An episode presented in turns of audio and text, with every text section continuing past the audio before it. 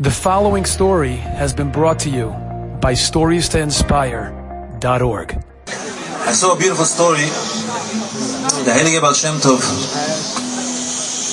was once traveling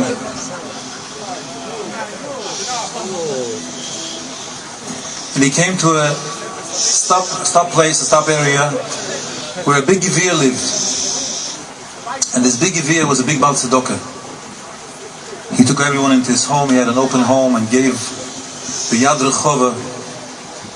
And of course, the Baal Shem Tov came to him. He treated him like a king, prepared a beautiful meal. And as the Baal Shem Tov was about to leave, he said to him, "My tired Yidele, uh, is there anything you need?"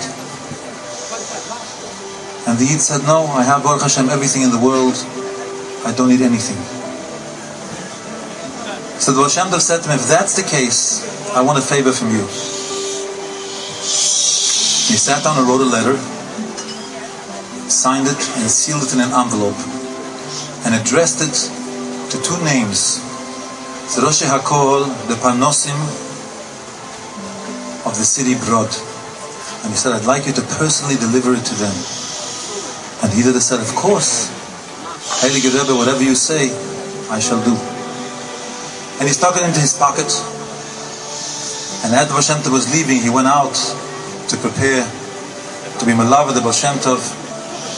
And he walked into his barn, and as he was preparing the horses and whatever was necessary, he bent over, and the letter fell out of his pocket and into one of the places where the animal would, the animals would eat.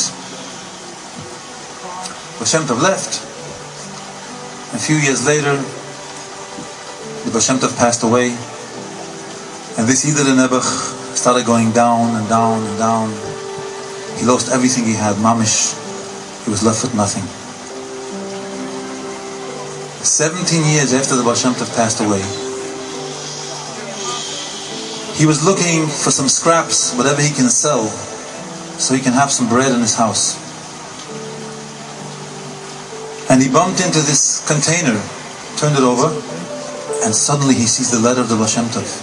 And he started shivering. That's probably the reason why all this happened to me. I didn't do the tzaddik's will. So without thinking twice, he grabbed the letter and went abroad. He figured maybe he'll find these Yidelach. And he starts asking around, does anyone know of a Rosh Hakol, the, the, the two heads of the call in these, with these names? No such thing. He asked the elderly people, the Alte Yidelach. Nobody ever heard of them.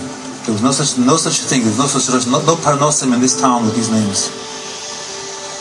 And as they're sitting in the Beis Hamedrash, suddenly two boys walk in, and they say, "Wow, there were just elections in the town for new parnosim." So someone asks, in a joking way, Nebuch, he was laughing at this Yidelach. And he said to him, maybe it's God that these two people? And they said, yes. These were two young men of 20, 25 years old who just became the new Parnosim of the town.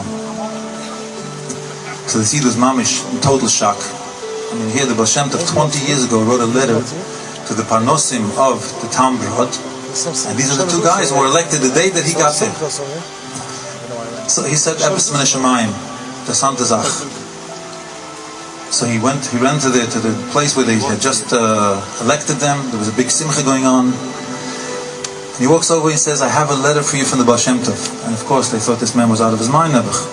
The Tov passed away 17 years ago. Says you have a letter from the Baal Tov to us. He tells them the whole story. And they open the letter. And the Heilige Baal Tov writes, the carrier of this letter is a very special man. Gewaltige, gewaltige Baal Tzedakah. Gewaltige Baal Achnosas Orchim. But unfortunately, the wheels of fortune have turned for him, and he's a real proper Oni. So I ask you to please help him B'derech Kovet in the most Bekovedik way possible. Signed, Yisrael ben Eliezer Baal Shem Tov. And just in case you may think this letter is not authentic. You will soon hear Besura Toiva that both your wives who are expecting gave birth one to a boy and one to a girl. And as they were reading it, someone walks in and says, Mazel Tov, Mazel Tov. Your wife had a boy, your wife had a girl. So versteht sich die ganze Stunde gewann Bahula.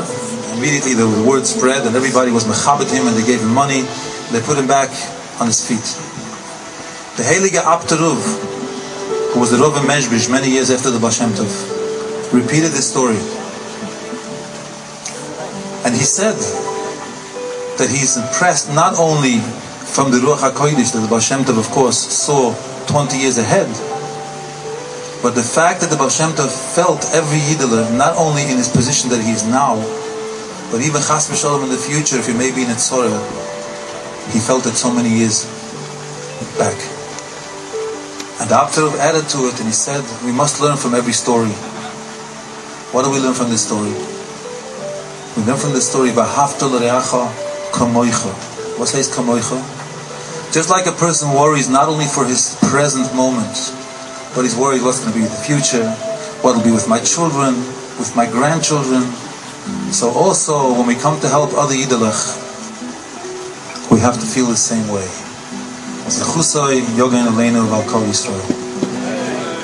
Enjoyed this story? Come again. Bring a friend. Stories to inspire.org.